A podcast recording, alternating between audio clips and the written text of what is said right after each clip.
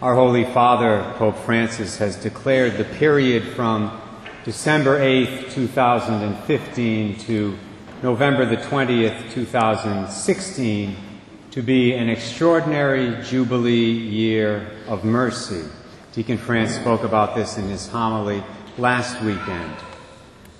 Now, normally Jubilee years happen every quarter century. The last one occurred in the year 2000 under Pope St. John Paul II. But Pope Francis made the decision that we couldn't wait that long. Pope Francis believes that we need one right now, 10 years early, which is why it's called an extraordinary Jubilee year. And personally, I think the Holy Father is right on in his assessment of the situation. You know, if there's one thing our world is in desperate need of at the present time, it's mercy.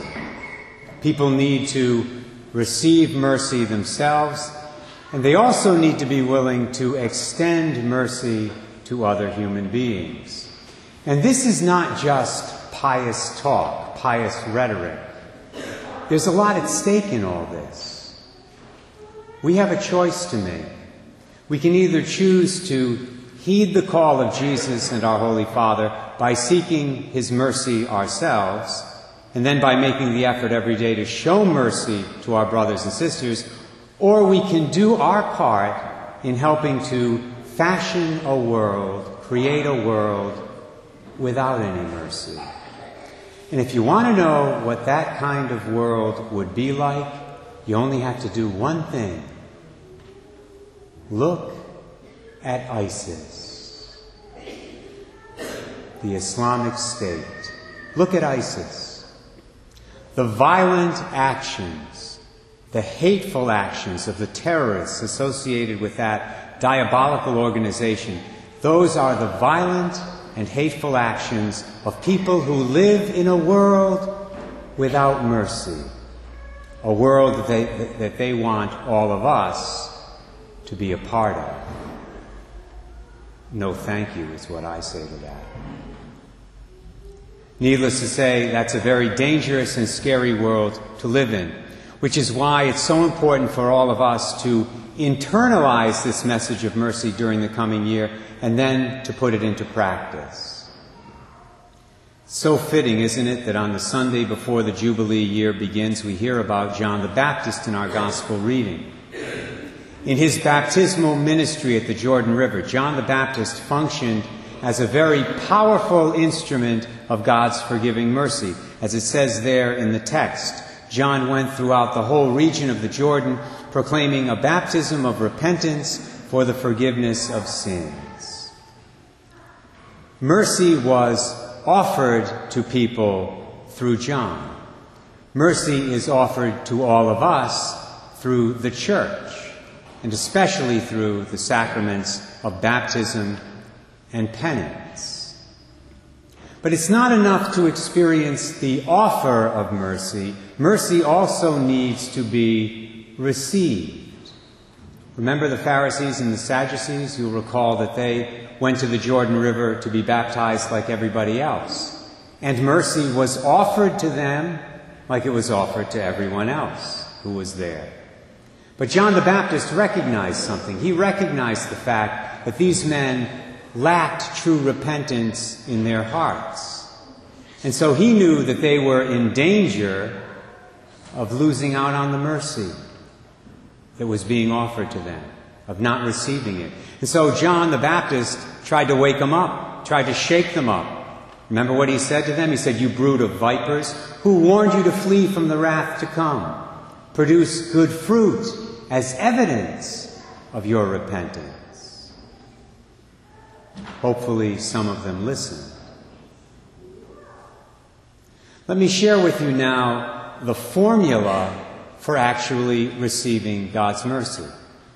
It comes in the form of a little equation, an equation that I will probably refer to quite often during the upcoming Jubilee year. You could call it Father Ray's mercy equation.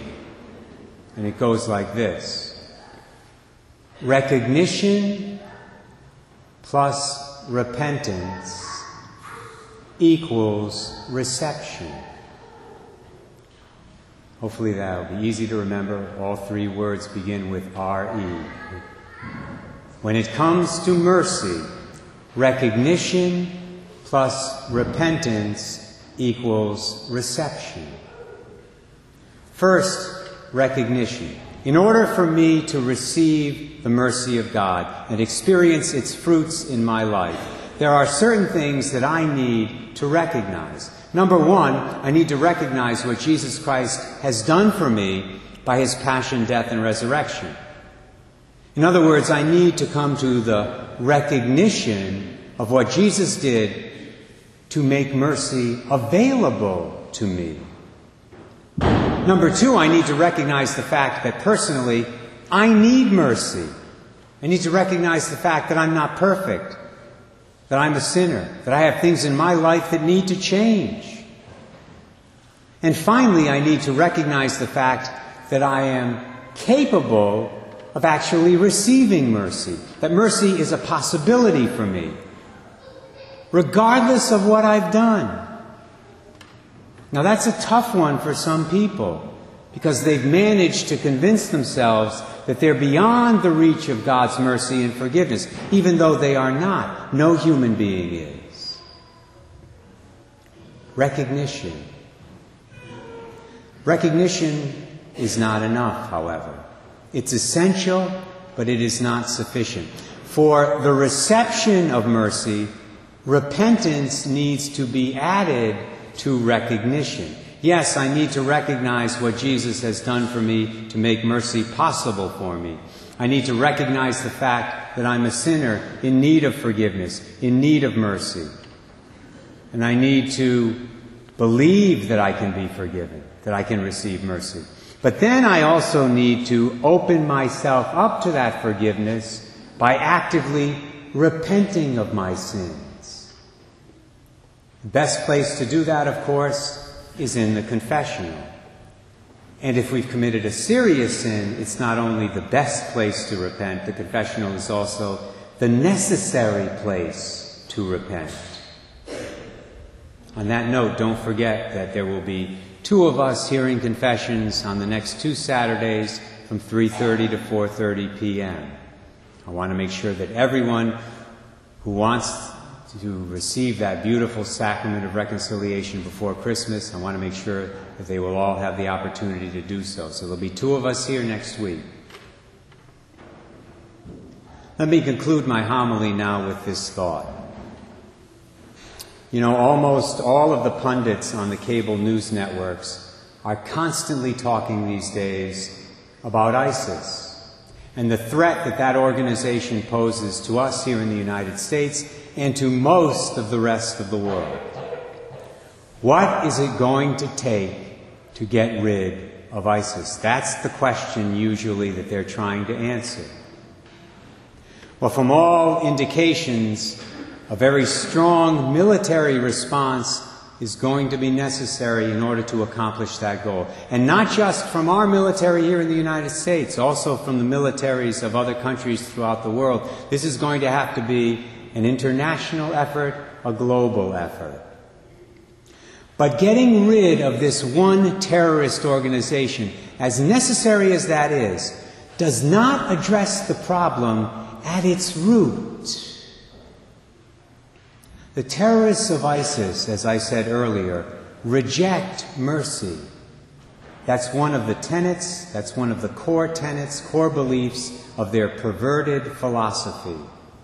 But that means that everyone in the world right now who buys into the same philosophy and rejects mercy is also contributing indirectly to the problem at its root, at its core, even if they have nothing to do with any terrorist organization. They have what might be called an ISIS mentality, which is fueled by hate which is fueled by a desire for revenge. This is the mindset, incidentally, that stands behind many acts of domestic violence and road rage and some of the recent attacks that we've seen, sadly, in our country against law enforcement officers. As individuals, we do not have the power to destroy an organization like ISIS, unless, of course, we happen to be a member of the military, and some may be in that category here. But all of us do have the power to do our part to help to destroy the ISIS mentality in our world. And that's just as necessary, that's just as important. We do that by first receiving the mercy of God ourselves and then by showing that mercy to other people. May that be our goal for the upcoming Jubilee year and every year thereafter.